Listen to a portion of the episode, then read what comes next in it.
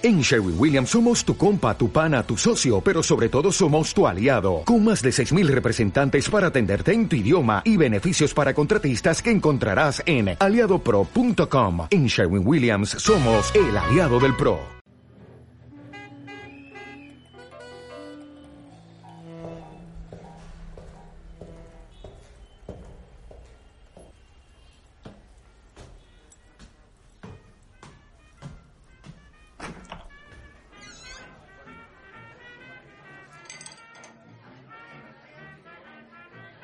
Bienvenidos a Puertas Abiertas, los sonidos de la semana del Club Matador.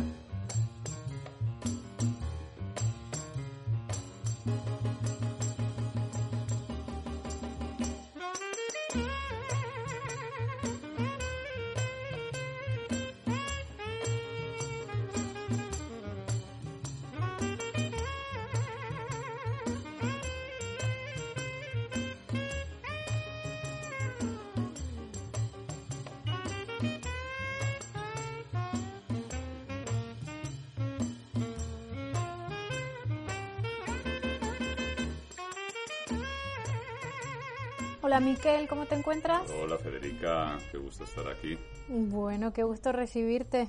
Eh, ¿Qué te apetece tomar? Pues como estamos teniendo estos días un poco extraños, ¿no? En los cuales pasamos calor, después no tanto, llueve, escampa. Yo creo que algo que, que anuncia ya la primavera como un jazmín. Me apetece un jazmín. Ah, mira, un jazmín, qué bien. Qué bueno que eh, no sea yo quien te sugiera, sino que me sugieras tú a mí. Además, es un cóctel que, bueno, un cóctel que se crea en California, ¿no? Es californiano, efectivamente. Sí. Un y el color es muy californiano. Sí. Además es que nosotros tuvimos conocimiento de este cóctel gracias a ti, porque ¿En nos serio? sí, nos hiciste una mención y descubrimos un cóctel que ya es clásico, pero no lo teníamos tanto en nuestro libreto de recetario, ¿no? En el recetario que habitualmente manejamos. Es un, es un cóctel además que, que incorpora un, un, elemento fundamental que es ese elemento cítrico anaranjado del, del y en muchos lugares no sé muy bien por qué quizás por la propia expansión de la marca en Europa se utiliza mucho el Aperol ahora como segundo ingrediente cuando a mí me gusta la receta original que es con, Campari y el color es muy diferente además cuando se hace con Campari y después con Ginebra por supuesto bueno, pues yo te lo estoy haciendo precisamente con Campari, con Cointreau, con Ginebra y con limón natural recién exprimido.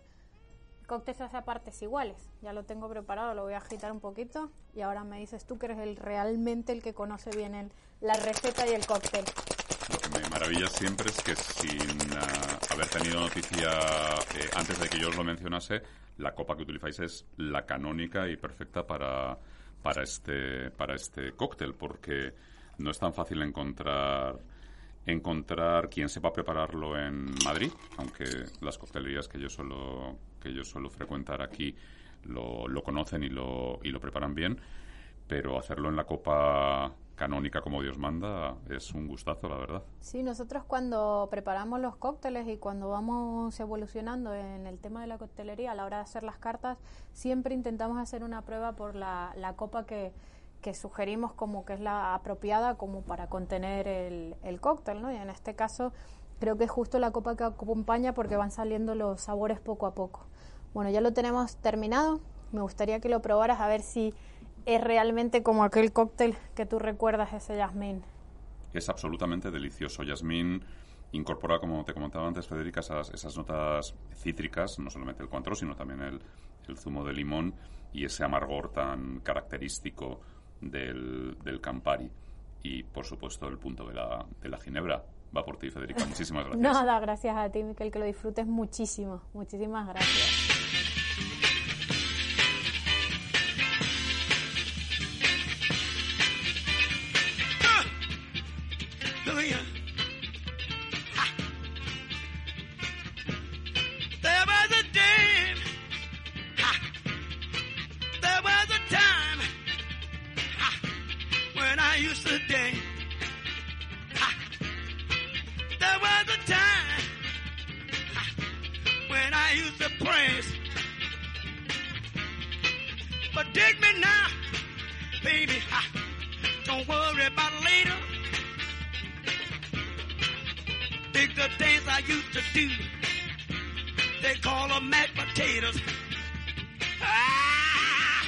Existe una compilación de James Brown, Foundations of Funk, 1964-1969, que no tiene desperdicio, en la cúspide de su carrera.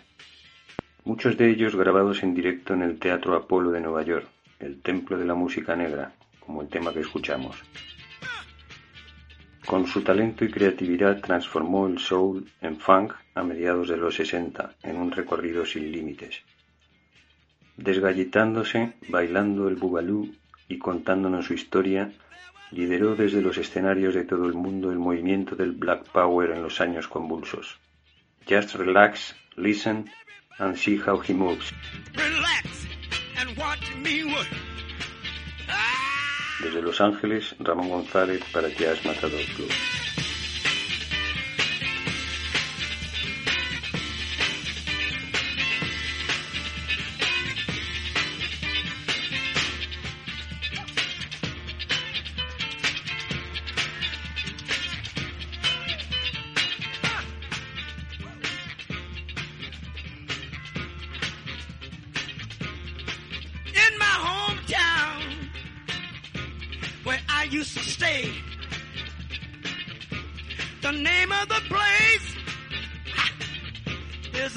GA. Down there, we have a good time. We don't talk. Ha. We all get together in any type of weather, and then we do the camel walk. Ow!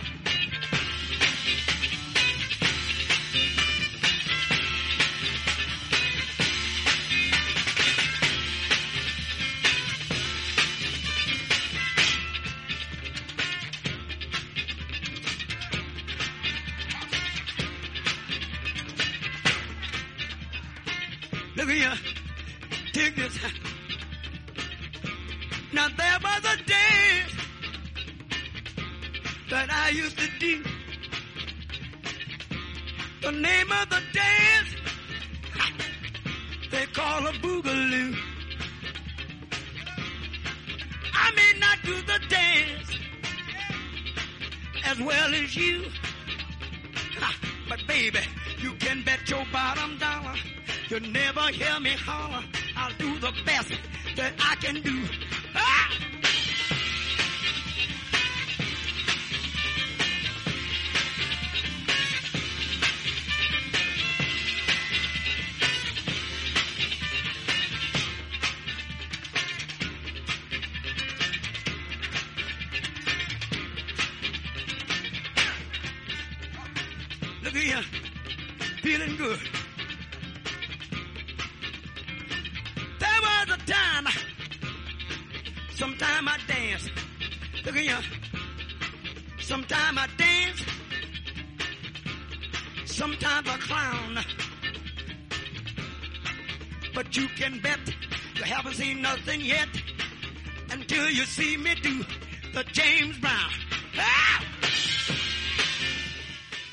Conversaciones en el club. Hoy con las escritoras Milena Busquets y Clara Pastor. Buenas tardes, soy Milena Busquets y estoy aquí con mi amiga y, colega y compañera Clara Pastor. Y justo ha coincidido que las dos acabamos de sacar libros. Yo una novela que se llama Gema y ella un libro de cuentos precioso que se llama Los buenos vecinos. Y hemos venido aquí pues un poco para hablar de, de nuestros libros, que en cierto modo son muy distintos, pero que también tienen al mismo tiempo pues, puntos en, en común muy importantes y la típica pregunta que nos hacen siempre a nosotras como escritoras de si existe o no la literatura femenina y qué, y qué significa la literatura femenina. ¿Qué opinas, Clara? Hola, Milena. Hola, encantada de saludaros. Em, pues sí, hablábamos de esto viniendo en el tren y yo le he preguntado a Milena ayer, estaba, bueno, mientras paseaba pensaba en esto, he estado leyendo últimamente un, autor que ya conocía, James Salter, y esta vez me había llamado la atención como una escritura realmente muy masculina, o sea, casi como mm, no sé por qué no le han tildado de políticamente incorrecto, porque Ya le tiene- tildarán, ya le ya le tildarán. tildarán, pobre está muerto ya, pero em, no sé, me, me- me sorprendió la manera como retrataba a las mujeres, cosa que a mí no me ofendía lo más mínimo, era simplemente eh, una manera de constatar que la mujer era como un objeto de, de deseo, ¿no? Entonces pensaba, e- es una escritura tan masculina, no lo digo en sentido despectivo, ¿eh?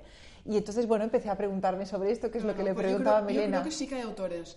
Yo creo que, que hay las dos categorías, que hay autores que se nota muchísimo si son hombre o mujer. Yo creo que en mi caso, por ejemplo, se nota, no hace falta saber quién lo ha escrito para saber que lo ha escrito una mujer. Y luego hay casos más... Más híbridos. ¿No? Sí, sí, es sí, menos claro. Yo claramente. creo que en tu, en tu caso creo que también se nota que es una mujer, pero se nota mucho menos que en el mío, por ejemplo. Probablemente, sí, porque yo estoy fuera de mis cuentos. Claro. Yo no, o sea, siempre estamos dentro de lo que escribimos, pero yo estoy voluntariamente fuera, mientras que tú, tú y tu voz sois la misma Estamos cosa. sí. Y yo hay varias voces en los cuentos. Pero yo creo que sí que existe, que estas cosas no se pueden decir ahora, pero que y que no es ni bueno ni malo, sencillamente es, ¿no? Me, me cuesta imaginar los libros de Virginia Woolf escritos por un hombre y ella no era una mujer especialmente Sí, femenina, no, ¿no? no. Pero Miss Dalloway, No, mis algo Vamos, imposible. Imposible, imposible, pero no porque... Pero los otros también, quizá. ¿eh? Los otros también. Sí, hay algo igual porque sabemos que es Virginia Woolf. Yo la amo a Virginia Woolf. Sí, no, sé, si es, no sé si es porque lo sabemos, pero en cualquier Pero, por caso... ejemplo, en Busca del Tiempo Perdido, Just, no, es híbrido, es como Carson Just McCullers. es complicado. Es ¿eh? como Carson Porque McCullers. pasa hablando de ropa y de Sí, amor y de sí. sentimientos. Páginas y páginas y páginas. Y es de lo que hablas y cómo hablas. Hmm. O sea, es la manera de hablar, los detalles en los, bueno, de escribir, los detalles en los que te fijas. No sé, tú, por ejemplo, cuando escribes, ¿tienes alguien en mente cuando escribías eh, Gema? ¿Alguien en mente Ti- ¿Tienes que lo va a leer? Ni ¿O siquiera. alguien en mente? Me- No, alguien. No, no, no. ¿O un lector? al- un lector. No, No piensas, ¿no? Nunca. Es un auditorio con caras. no, escribes para... No, no puedes escribir para nadie. En fin, tienes que ser... O sea, sí, de alguna forma escribes lo que tu conciencia te dicta que has de escribir o lo que tu alma te dicta. Yo no escribo para nadie, ni para complacer a nadie, ni para molestar a nadie, que es más tentador incluso. Sí, yo te diría incluso más. Yo te diría que escribo lo que puedo. Claro, O que sea, ya ni siquiera es ¿Tú aquello- para quién escribes? Es que es... es... No, yo no tengo, No. no. tengo nunca una persona Es en que es mente. muy mal negocio, creo, Nunca. tener una persona en mente. Y cuando he hecho de editora, un consejo que doy siempre Sí, a mis autores, sí. que no son de ficción, Mm. eh, es que borren todas aquellas personas eh, de las que pueden estar tentadas para escribir para ellos. Pues yo qué sé, si eres historiador del arte, pensar, ahora voy a epatar a todos los directores de todos los museos. Claro, pero qué locura. ¿Cómo Siempre se les digo, puede no, ocurrir esto? Pero es- eso es muy común, eso es muy común. En serio, sí, Sí, antes hablamos de otra amiga es- que también escribe un poco así, pero me parece una locura porque ya, o sea, yo realmente es yo y la relación con la página en blanco del ordenador. Y en aquel momento, o sea, es una relación, sí, de, de pareja prácticamente, y desaparece absolutamente todo el mundo. Debe desaparecer absolutamente, Absolutamente. todo. Por esto, cuando me preguntan, no, no te da pudor escribir ciertas cosas o no te da. No, debe desaparecer todo el mundo. Es que. Y, ni- y para epatar, todavía menos, es que si escribes para epatar, déjalo estar. De todas maneras, Vete a hacer otra cosa. Sí, ¿No pero yo- crees? Yo, creo, ahora voy a decir una maldad, y Sí. no me quiero meter en un, Sí. en un mal cerro, pero Sí.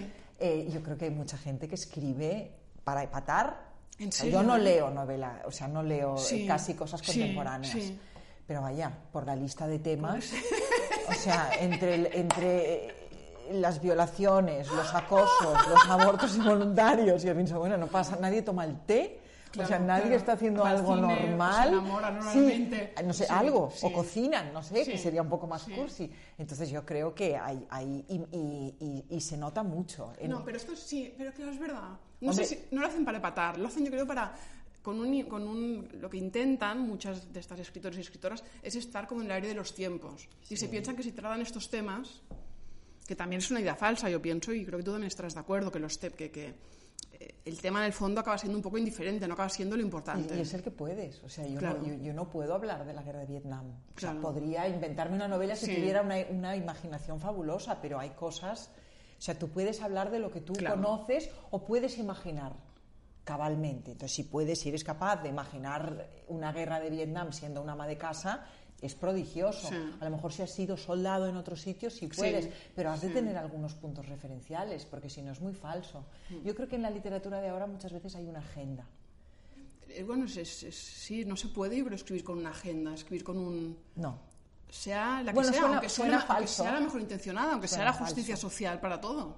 Si haces un panfleto sí puedes, pero yo creo que la ficción no se puede escribir así. No.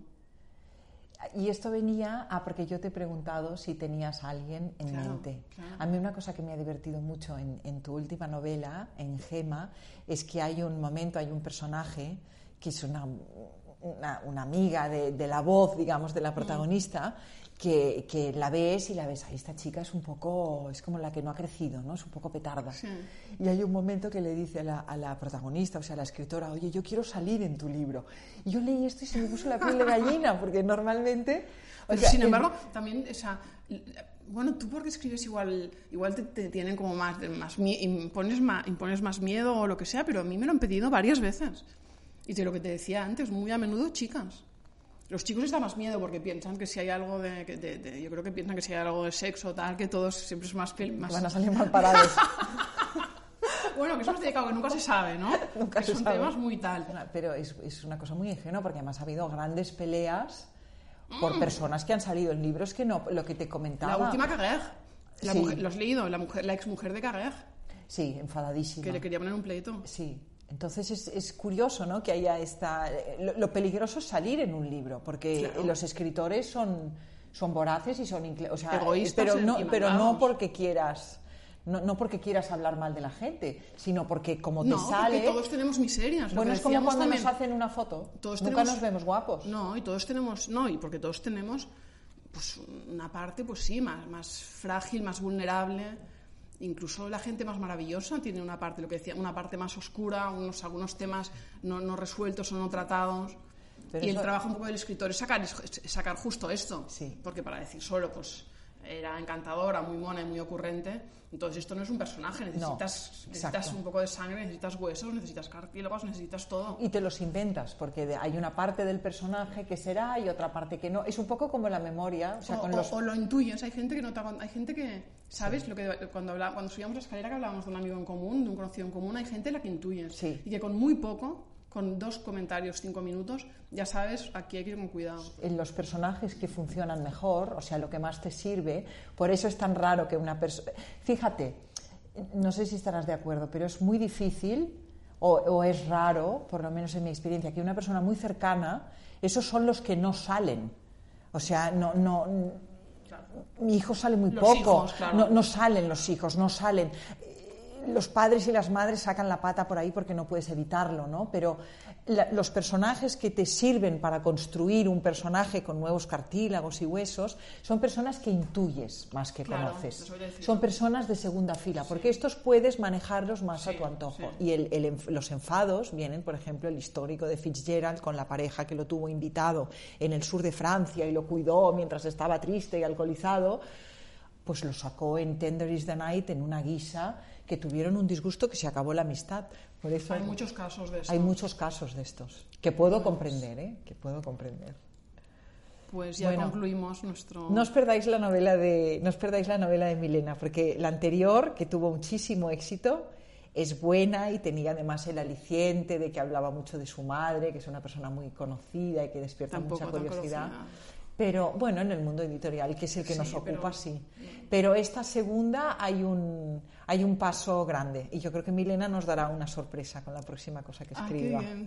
Muchas gracias. Pues lo mismo digo de, de Clara, que ha escrito unos cuentos maravillosos, que aquí es, siempre cuesta más, siempre nos lo preguntamos sorprendidas porque cuesta más aquí pues que la gente lea cuentos cuando es un género maravilloso y establecido en todo el mundo y aquí es como que la gente quiere historias un poco más largas, pero además algunos de los cuentos de Glass son bastante largos, o sea que sí, también leedlo, Los buenos vecinos es muy, muy bonito. Y muchas gracias por tenernos aquí. En este Muchas gracias.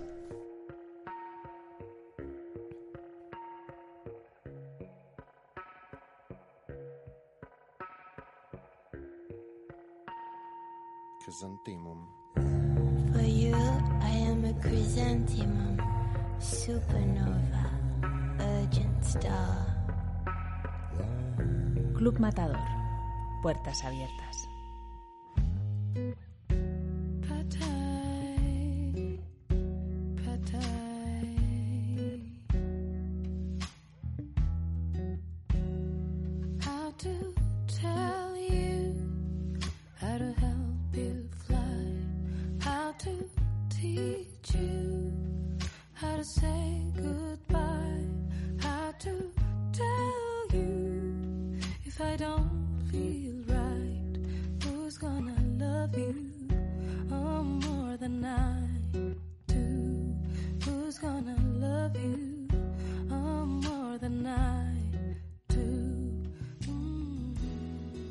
Paula Vilá, un gusto tenerte de vuelta tan pronto aquí en el Club Matador. Muchas gracias, igualmente. Estás a punto, de, a punto de tocar en los conciertos del club. Sí, eso es por, bueno, por tercera vez iba a decir, pero creo que ya he venido más veces y, Sí. y siempre es un gustazo. Y sigues Sí. igual de joven. bueno, con la mascarilla, ¿no? Parece, pero...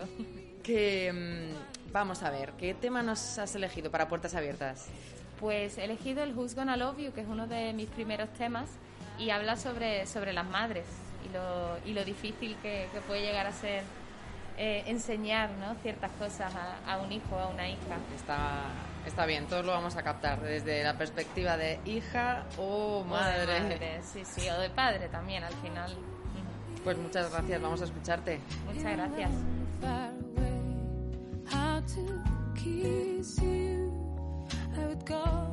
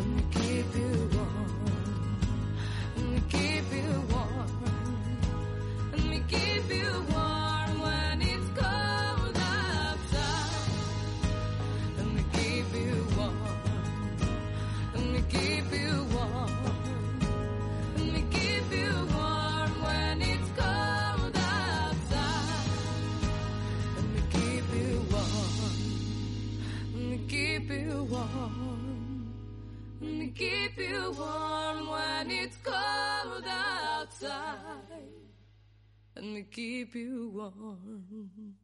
Let me keep you warm. Let me keep you warm when it's cold outside. You and me, I invite you to come to my universe. You may. There is no one, there is no one, there is none. Club Matador. Puertas abiertas.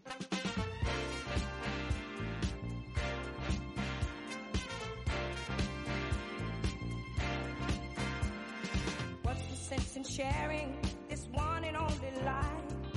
Ending up just another lost and lonely wife. You count up the years and they will be filled with tears. Love only breaks up to start over again. You'll get the babies, but you won't have your man.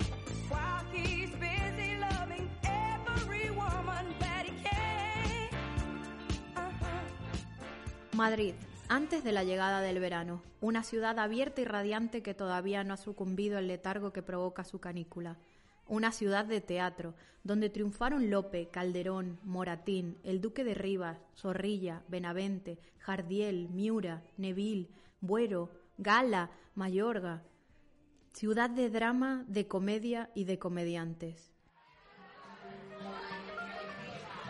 En una fiesta del Club Matador se han dado cita a tres personajes para alumbrar una nueva obra de teatro. Buena música, buenos cócteles, un buen inicio para cualquier proyecto.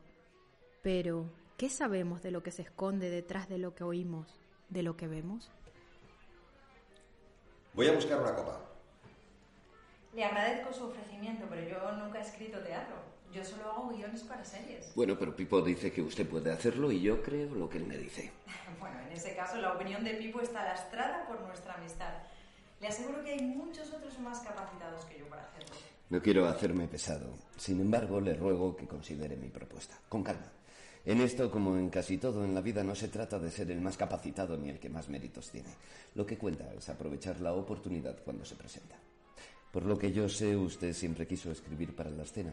Y trabajando para series habrá aprendido a relacionarse con equipos, a contrastar ideas y a gestionar el proceso creativo de forma abierta. Eso es esencial para mi proyecto. Y para qué le voy a engañar, Juan Mayorga no aceptaría mi oferta. Así que, como dice el aforismo judío, no sea tan modesta que no es usted tan importante. Esto está a reventar. Ahora enseguida empezará el baile. Yo os voy a dejar. Vamos, hombre, no te puedes ir ahora cuando empieza lo mejor. Quédate un poco más. Te lo agradezco, pero aún noto el jet lag. Muchas gracias por esta espléndida velada. Ha sido un placer conocerla. Espero que reconsidere su posición. Mi oferta sigue en pie y me encantaría poder trabajar con usted. Tú y yo nos vemos mañana. Un hombre de teatro de José Luis Blanco es la obra que hemos disfrutado como radioteatro esta semana en el Salón de Espejos del Club. La cartelera.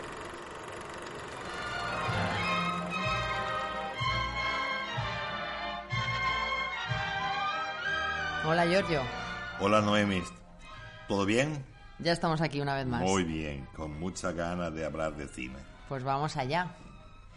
Estas últimas semanas hemos concentrado la programación en el género musical, con personajes de la talla de Judy Garland, Fred Astaire, Ginger Roger y con películas icónicas de este género. Pero, ¿nos está faltando algo? Pero yo creo que sí, vamos, eh, seguramente no podemos olvidar una que es una de las obras maestras del genio de Howard Hawks.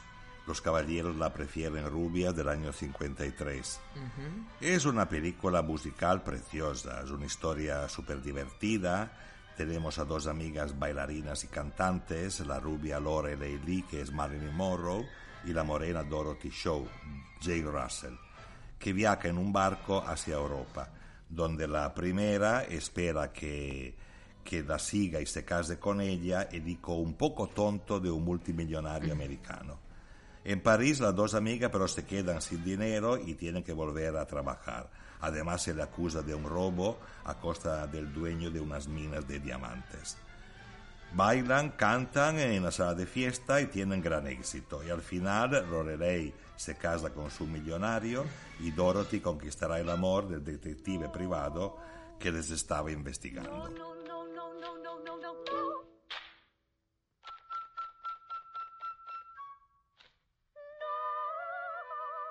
Los números musicales son extraordinarios y la canción Diamonds Are a Girl Best Friend, Justo estamos escuchando ahora esta mítica canción. fenomenal, ha quedado grabada en la memoria colectiva y ha sido objeto además de numerosos homenajes. En el 85 Madonna la interpretó en el vídeo de su canción Material Girl. En 2001 Nicole Kidman la cantó en la película Moulin Rouge y Cristina Aguilera en Burlesque. But I prefer a man who lives and gives expensive jewels. A kiss on the hand may be quite continental, but diamonds are a girl's best friend. A kiss may be grand, but it won't pay the rental on your humble flat or help you at El film tuvo un enorme éxito y lanzó a las dos protagonistas al máximo de la popularidad. Hay que decir que hay mucho contraste físico y psicológico dentro de las dos actrices. Marilyn, rubia, frágil, distraída y a veces casi ausente, y la Russell, que será además la invitada de nuestro ciclo semanal en el club, siempre llena de vida y de sex appeal. Jane Russell llevaba ya 10 años en el cine. Había estudiado recitación, canto, piano y estaba trabajando eh, de secretaria en un estudio médico en Hollywood cuando llamó la atención eh, del magnate Howard Hughes, que le ofreció un contrato de muchos años y le hizo debutar en la película El forajido del año 43. Hubo muchos problemas con la censura. sea por la ambigua relación que tenían los tres hombres protagonistas de la película, sea por el, por el erotismo de las escenas con la Russell que se vio rápidamente transformada en sex symbol.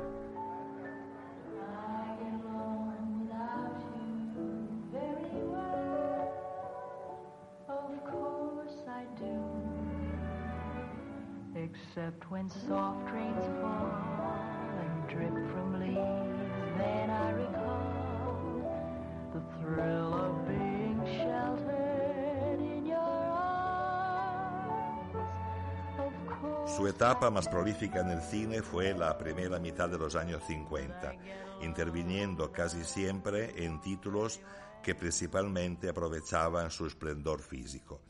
Parece que el magnate Hughes prefería para ella papeles de este tipo y no hizo absolutamente nada para que ella pudiese demostrar sus capacidades de actriz. Tenemos a unas cuantas películas negras donde casi siempre interpreta a una cantante enamoradiza de unos hombres que viven al margen de la ley, un jugador de cartas, pequeños timadores. eh. Uno de sus partners preferidos fue Robert Mitchum, famoso por su mirada cínica y un poco insolente, que tenía mucha química en la pantalla con la agresividad sexual de la Russell. En el 53 finalmente ella qui- quiere y puede quitarse de encima la protección, entre comillas, de Howard Hughes y tiene un gran triunfo con la obra maestra que hemos hablado antes. Y luego pero no consigue mantener el tipo y se mantiene en producciones mediocres, alguna comedia musical, alguna película de aventuras o del lejano oeste. Se pone a prueba también algún melodrama romántico, como La rebeldía de la señora Stower, donde interpreta el papel de una prostituta que necesita des- desesperadamente una vida respetable. Y no lo hace nada mal. Se retira del cine a mediados de los años 60 y siguió trabajando en la televisión y en el teatro musical. Y a pesar de haber interpretado, esto lo digo un poco como cierre, a pesar de haber interpretado en la pantalla personajes de la gran sensualidad y sea considerada una de las más famosos sex symbol de Hollywood, su vida privada ha sido muy tranquila y reservada, con tres maridos y tres hijos adoptivos. A mí me parece que es una actriz con un perfil muy muy variado. Tenía, eh, bueno, fue actriz, eh, además modelo, cantante, participaba en programas radiofónicos. Tengo la sensación de que fue el propio sistema que no le dio la, la- la oportunidad de interpretar otro tipo de papeles. Seguramente fue así. Y prefirió retirarse con 45 años Para que no dedicarse al seguir teatro a musical otra cosa, y- que no seguir con, eh, con la misma mediocridad, ¿no? Esto. Pero vamos, también tuvo suerte de poder vivir en Hollywood 20 años, con lo peor y lo mejor. Con lo bueno y con lo ¿eh? malo. Con lo bueno y con lo malo.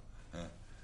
Pues muchas gracias, Nada, Giorgio. Gracias a vosotros y nos veremos la semana próxima. ¿eh? Hasta pronto. Gracias.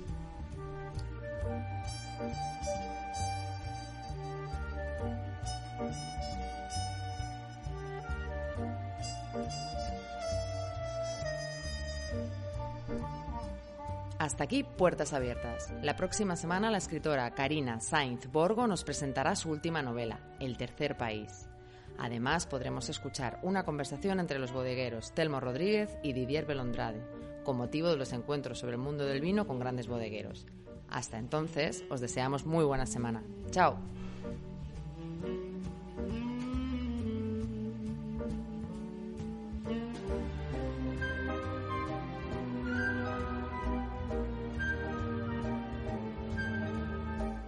Puertas Abiertas, un programa de Club Matador producido por Banda Aparte.